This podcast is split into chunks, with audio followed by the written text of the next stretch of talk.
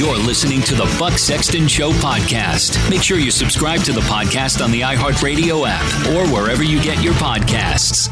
Team, welcome to the Freedom Hunt Alabama edition. I'm down here in Birmingham, Alabama, and a big thanks to our affiliate station, WERC, for making us feel so at home. I'm going to be going, as you know, to the Alabama Ole Miss game, the first real college football game I've ever been to tomorrow. And I'm down here with Clay to just make the round, see everybody, and uh, see our folks down here in Alabama. Okay, news. We've got, oh my, fully vaccinated, according to Fauci, now means booster shots. Don't ever forget about this one. New York City public school teachers' vax deadline is today or they get fired. Pelosi bailed on the infrastructure vote yesterday, says it's going to happen today. As I'm talking to you now, we'll have to see. And then also a uh, professor sues UCLA for suspending him after he refused a request to mark black students' work more leniently, uh, leniently than white students in the wake of George Floyd's murder. That from the Daily Mail. And the biggest border surge ever expected this month at the U.S. Mexico border. So we have a lot to get to today, as tends to be the case. But first, I've got to tell you about the Tunnel to Towers Foundation. The Tunnel to Towers Foundation helps us keep our commitment to never forget. And this year, the foundation is honoring Gold Star and fallen first responder families with young children and catastrophically injured veterans and first responders with 200 mortgage free homes. Chairman and CEO Frank Siller is paying tribute to the fallen by walking from the Pentagon to Shanksville and on to Ground Zero the months of August through 9 11. Towers of light shine at the Pentagon and Shanksville memorials in remembrance on those days. The names of those we lost to 9 11 related illness are being read aloud at a ceremony on September 12th.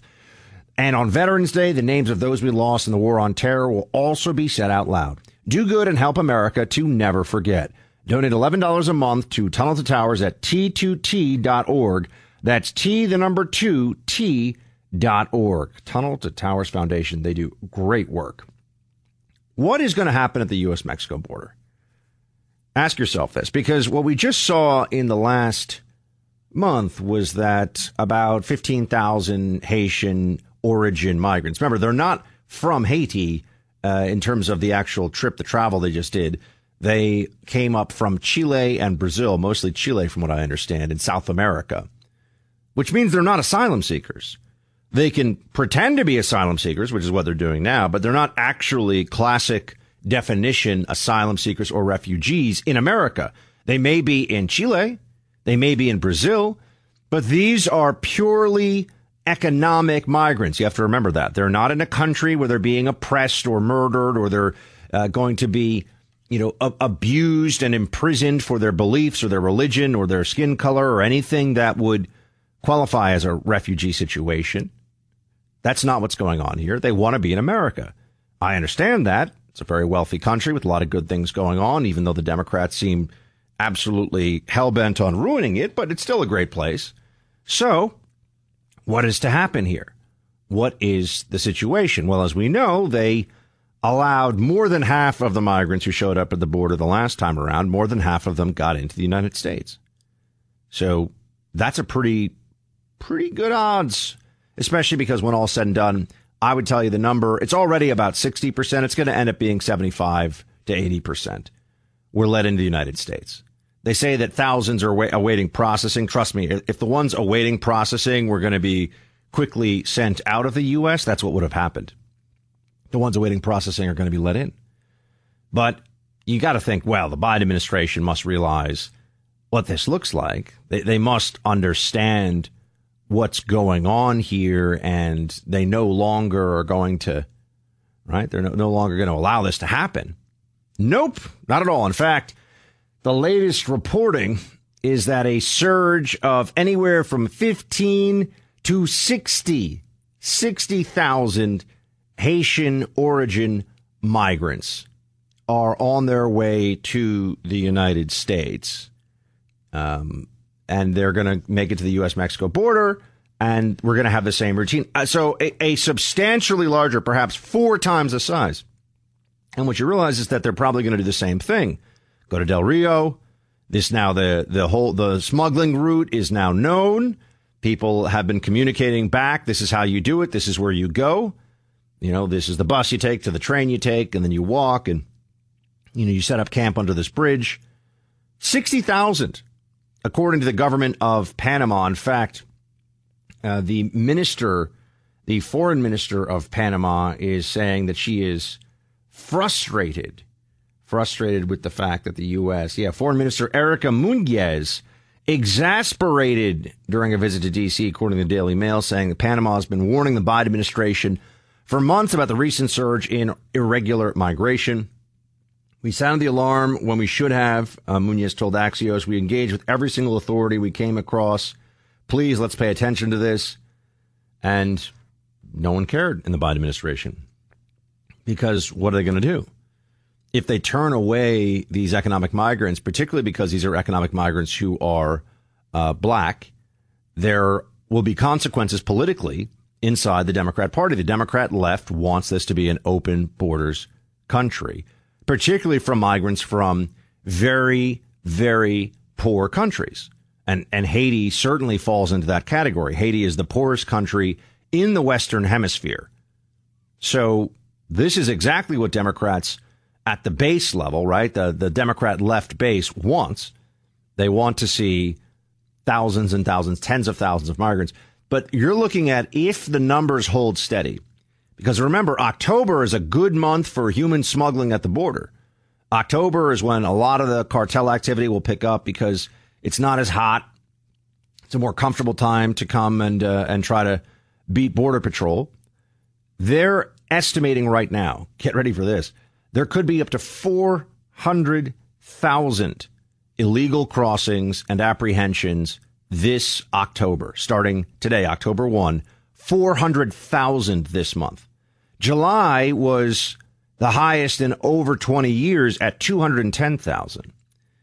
And this is why when you have Mayorkas saying things like he did on September 20th, Remember this quote? We've reiterated that our borders are not open. People should not make the dangerous journey. Individuals and families are subject to border restrictions, including expulsion. Um, this administration is committed to developing safe, orderly, and humane pathways for migration. This is not the way to do it. End quote. Yeah, right. They don't care. Uh, they're going to keep coming, and the administration is going to keep letting them in. 400,000 this month. Uh, you have to wonder at what point is the number just too outrageous? At, at what point is it such a large number that nobody could think anymore that we have anything other than an open border. I mean, I think we're obviously already pretty darn close to it. And I mean, we do have an open border. That much is clear to anybody who's being honest about it. So this is the situation uh, for the Biden administration right now, and the media is going to be forced. If there's a sixty thousand person surge at the border, I, th- I think they're going to be forced to cover that. Now we have the uh, the throwdown over the big reconciliation package, the social welfare spending blowout that's currently underway. And you have the squad represented by Ilhan Omar saying that, uh, you know, this is this is unacceptable to go with the 1.5 trillion that Joe Manchin is saying is his number. Here's Ilhan Omar. Play clip two. Joe Manchin himself said that the only path forward was this two track uh, process where we would have, um, you know, the ability to craft these two pieces of legislation, pass them together, uh, and send it to the president's desk so that we can celebrate having accomplished the president's agenda. We remain committed to that. Uh, the speaker knows that. The speaker has been on board with that agenda. Majority Leader Chuck Schumer is on board with that agenda. You have to remember remember, we made a promise to the American people to deliver on uh, these items and to create this real investment uh, in their lives, and we must do that. Yeah, well, too bad. If Manchin holds the line here, there's not going to be a $3.5 trillion package, but $1.5 trillion is still a lot of money ultimately they really are getting what they want with all of this. You have to remember that. They may not be getting everything, but they're getting a massive increase in federal government spending on programs that the Democrats want to be uh, putting money into, want to be taking money from taxpayers and putting it into. Remember, they're saying it's a zero cost because they're going to tax the you know what out of everybody who's making money. That's the whole plan. That's the purpose of this. So, does this in any way end up being a, a victory for the right. I mean, we might enjoy some of the consternation between Democrats this week. We might enjoy the fact that they're looking a bit in disarray, but ultimately they, because of a couple of very, let's be real Republicans out there, very real blunders. Two, two Senate seats in Georgia come to mind. Uh, there's a whole bunch of things where you say to yourself, all we needed was to have a divided Congress, and this whole thing isn't even happening. This whole thing goes away. And yet, Democrats were able to eke out a de facto majority in the Senate and a handful of seats in the House. And this is where we are. They're going to try to ram through this huge increase in spending. With $1.5 trillion of additional spending, given how much has happened, how much spending has gone on in the last couple of years because of COVID and COVID emergency relief and all this, we are really starting to test the outer limits of what our monetary policy can get away with before it hurts. I mean, this is the thing. It's not just theoretical. Before all of a sudden you're just going to see, oh my gosh, how expensive is gas? How much is my rent going up next year? You know, how much of my money is being eaten up by inflation? 5% a year? Oh, you think you're going to, you know, you're going to put money into your 401k or your defined pension plan is going to be solvent when you have 5% a year inflation cutting into your, your gains? Not really. But they, uh, they just figure they can wave the magic wand. And as long as they have class warfare and class envy to talk about, it is all going to be fun. By the way, Vax Justice Brett Kavanaugh tests positive for COVID 19. I don't know. I don't know why we keep seeing these stories other than I guess it's a reminder that you can definitely get the virus and give the virus if you're vaccinated. That we know for sure. Okay. But it seems like no one's really uh, focusing in on the more important aspect of the vaccination program right now, which is the Fauci saying you're not fully vaccinated unless you get boosters. I mean, how is that uh, escaping escaping the reality here uh, of of what this whole system has turned into? Now you're you're never fully vaxxed, really, unless uh, you get boosters, which means you're never fully vaxxed because you're going to have to keep getting boosters. There is no reason, and I've spoken to doctors about this. I spoke to a uh, MD on air recently about this from Yale Medical School, uh, Dr. Harvey Risch. There is no reason to think that a booster is going to be permanent. So the booster is just topping off your immunity for a little while, and there's going to be variants and changes. So we are in the world now of forever shots. And I think that's very important. We are in the world of forever shots. It doesn't stop just because you have gotten even one booster round after getting your two other shots. And we'll see what happens today. Uh, we'll see what happens today with the situation at uh, in New York City, where you have people who are facing losing their jobs in the education system if they don't get the shot, if they have not already gotten the shot. We'll see what the actual cost of that may be. Um, but oh, here you go. You can always count on idiots like Joe Scarborough to tell you. Can you imagine spending most of your adult life pretending to be a Republican and then you know you just your only option is to do the bidding of of the Democrat left, and so you you discard everything you pretended to care about. I don't know. Couldn't pay me enough money for it, but Joe Scarborough clearly can get paid enough money for it. Here he is on nurses and teachers who, if they don't get the shot, there are consequences. Play eight. I will just say, I, of course, we, we agree that if you're, whether you're a nurse or you're a teacher, you certainly have the freedom to decide whether or not uh, you get the vaccine or not. But perhaps you can't continue being a nurse or being a teacher. Uh, but you do have that right. Nobody's taking that right away from you. But it seems that parents and school boards and principals and, and hospitals have the right to decide who they want to employ and who they don't. And so, yeah, your choice. Make that choice. There may be consequences. Uh, just like, you know, we teach our children every day. There are consequences to actions, like we all learned that. Yeah, just, you know, consequences to actions. I mean, the, the nurses that were tending to people with COVID when we thought COVID was much more dangerous and who clearly got COVID and therefore have immunity and for whom the shot is nothing but risk and downside, really, yeah, they should lose their jobs because of this. They should lose their jobs. This is Joe Scarborough, a real man of freedom here, real defender of individual liberty. Uh, look, I get it. You know, people get to a certain point. It's just well, whoever writes them the biggest check, wherever they can get the ratings, nothing else matters. It's a shame. You'd think as you get older, you'd be a little more, you know, YOLO about your politics and just say what is true. Here's New York City Mayor Bill de Blasio on the vaccine mandate lawsuits that he's currently facing. Play 10. But here's the bottom line had we not done the mandate, a lot of people would have held back and our schools would have been less safe and our city would have been less safe. And, and there's so much noise when you uh, put a mandate forward. But whether it's the one we did for schools or the one we did for indoor dining, the bottom line is when the dust settled, a huge number of people went out and got vaccinated. And then those environments became safe. And what I hear from New Yorkers is, thank you that we know what we're dealing with now. We know we have environments where we're not going to have the same problem with COVID because it's an all vaccinated reality. I love that de Blasio goes around saying mandates work. I've been saying, yes, it's, it's like eh, eh, when, when somebody is doing a carjacking and they hold a gun to your head and say, give me your car. Carjacking works too. Carjacking works too. Oh but this is the authoritarian Democrats. Uh, they like this stuff. They have no problem with it. I mentioned the story to you briefly. I just wanted to get to it before we hop into roll call. Professor sues UCLA for suspending him after he refused requests to mark black students' work more leniently than white students in the wake of George Floyd's murder, triggering anti-Semitic death threats against him.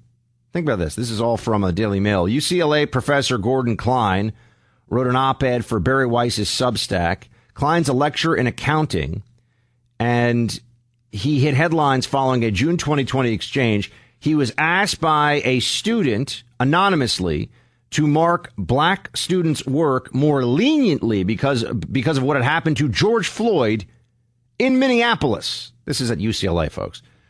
Um, the student said that uh, black students were traumatized by George Floyd's death uh, Klein, the professor, responded no. He said he would not discriminate. And so then he was attacked uh, on social media. And uh, he has sued UCLA Anderson Business School in Los Angeles for damages, he says, to his reputation and, and what's gone on here um, because he was suspended by UCLA during this. Think about this. A professor is told by an anonymous student mark black students' work more leniently because I say so, because people are traumatized by George Floyd's death. He says no, and his university suspends him. They suspend this guy. I mean, I, can you imagine? Look, I hope I hope Anderson has to write this guy a nice seven figure check for what's going on here. But it goes to show you, you know, wokeness. These institutions uh, whether it's universities, a lot of corporations, they are so woke that they are completely insane, and they don't even really try to hide it. Uh, and it's it's time to fight back with whatever means we have and whatever way we can. All right, now. If you have any uh, thoughts for me for the weekend down here in Birmingham, please send it into uh, facebook.com slash Buck Sexton, or you can email me, teambuck at iheartmedia.com. Uh, and we, uh, trying to bring back roll call every Friday. Producer Mark can't always join. Just so you guys know, producer Mark is not, he has not been kidnapped, nor is he enjoying himself on the beaches of uh, Tahiti. He is currently working on the big radio show, so he's got other responsibilities. That's why he can't hang every day and do this because he's helping me on the Clay and Buck show. Uh, but we still will continue to do roll call, and we'll try to have producer Mark pop in from time to time when we can. Jeff writes in, Buck, I love your shows and a no nonsense approach to political commentary. Uh, but yesterday you, you blew it and probably didn't realize it. On your personal podcast, you indicated Harvard students are no fun, has indicated several statistics, including the fact that 62% of them are virgins. Since when is it a sin? Hey, hold on a second, Jeff. I didn't say the virgin part was the problem. I said the fact that they're all Biden voters who, who have no political diversity is the problem. Look, if people, uh, if people, you know, yeah, of course. No, no, no I'm, I'm not. I'm, they had none of them had had a drink. I think is what not none of them, but a large percentage had never had never had a drink. They're all Democrats. So yeah, but no, no, I I wasn't. You know, chastity until marriage. If you if you can uh, if you can pull that off, that is certainly the Catholic and the Christian way. And God bless. Uh, it takes a lot of strength to do it. Robert, hey Buck, uh, welcome the worst. Uh, hey Buck in Alabama, welcome the worst roads in the South, my friend. Try a pecan log, hit up a Waffle House, find some local shine, dress for humidity, and prepare for the consumption of mass amounts of hospitality. Enjoy it, uh, sir. You'll be among fellow shield wielders. Uh, Robert, it's funny you said that because I've already I've already had a few people make comments about the roads, to which I say, really, I, I haven't noticed. I mean, I'm from New York City. The roads are horrible in New York City, so I can't imagine they're any worse here. But uh, I guess there's some issues with roads. I, I don't know, but yes, everyone is incredibly nice and friendly here, and and that is not the case in New York. So that is a different thing for sure. Uh, Rachel Hey, Buck. First, I want to say you and Clay are doing a great job with the show. A few weeks ago, you made a comment about the Jesuits being great educators, but tend to be on the liberal side politically. Your comment made me smile thinking back to my own Jesuit education at university on the left coast of California. Anyway, keep up the great work with the show. I love listening. Well, thank you, Rachel. Yeah, look, there's some great Jesuit educators, but the Jesuits, uh, you know, they, they tend to be uh, libs within the church, within the Catholic Church. So I've known plenty of them. I've been taught by many of them, and I see some of them in public life, and the things they say, I go, that's not church teaching. Like, what are you doing? But they do it. Anyway, the Catholics out there know what I'm talking about. Pablo, hey, Buck, want to share something with you. I recently attended an NFL game in Los Angeles. I'm from a red state and expected over the top mask shaming and just unease. We went on a Friday, spent a couple of days there. I was pleasantly shocked. Not once did I get any grief uh, about not masking outdoors and I was allowed to take it off. As a matter of fact, there are many people who are maskless and not harassed. On game day, I expected this was all going to be different. The stadium had public announcements constantly reminding you about masking. But then again, I went without it. Nobody said anything. Even on the Jumbotron, they showed a lot of, a lot of celebrities who were maskless. And the only one who got a rousing boo was Mayor Garcetti. I know this is a small sample size, but it's good to see that even the lion's den, there is some sense of reality. Shields high. Yeah, Pablo, I hear you on that, man. I mean, more and more people have to just not not wear masks. That's what has to happen. More and more people need to not wear masks. That would be a huge step in the right direction. Uh, Richard Buck, correct me if I'm wrong, but doesn't our military have thousands of logistics truck drivers? Why can't Biden put them at the ports till more permanent hires are found? Just an idea. Keep up the awesome work. I wait for my container ship to dock while I hold my shield high. Uh, I don't know about what's going on with the the ports. I've got to look into this, Richard. I saw I saw a headline about it. I haven't uh, dug into it. Um, so yeah, there we go. Uh, I'll have to look into it. Thank you, Scott. I'm sorry, Buck, but as I'm listening to your show, traveling the car each day with my wife, she finally asks, "Why would anyone want a name like Butt Sexton?" I quickly set her straight, but she ins- insists she still hears "butt" every time you greet your listeners. Hey, all right. I mean, it's not the first one, Scott. So I don't know. My parents, I still complain to them, like, why do you guys have to make this so complicated? My first name is James, for those of you who want to go that route. But yeah, they, my parents made it harder uh, than they had to. And I don't really know why. Could have been a lot easier. And that's it. I mean, I'm going to go uh, have some fun this weekend with uh, with Clay down here at the Ole Miss Alabama game. If you happen to be at the tailgate, please do uh, find me. You can even, if you can't find me, if you tweet at me, although I'll be at the Innis, Innisfree pub for the pregame, and then uh, I think that's what it's called. And then I'll be walking around outside the stadium and saying hi to people and stuff. So please do come over and, and chat if you like. If you happen to be at the game, uh, it'll certainly be a really fun game. So it's not like you're just coming to high five me. That'll be five seconds of your time, and then you can go watch what's supposed to be a fantastic football game. And that's pretty much where we are, folks. I'm going to go enjoy some time down here in Alabama. Thanks again to WERC for uh, making us so welcome and at home. I'll talk to you all Monday. Shields high.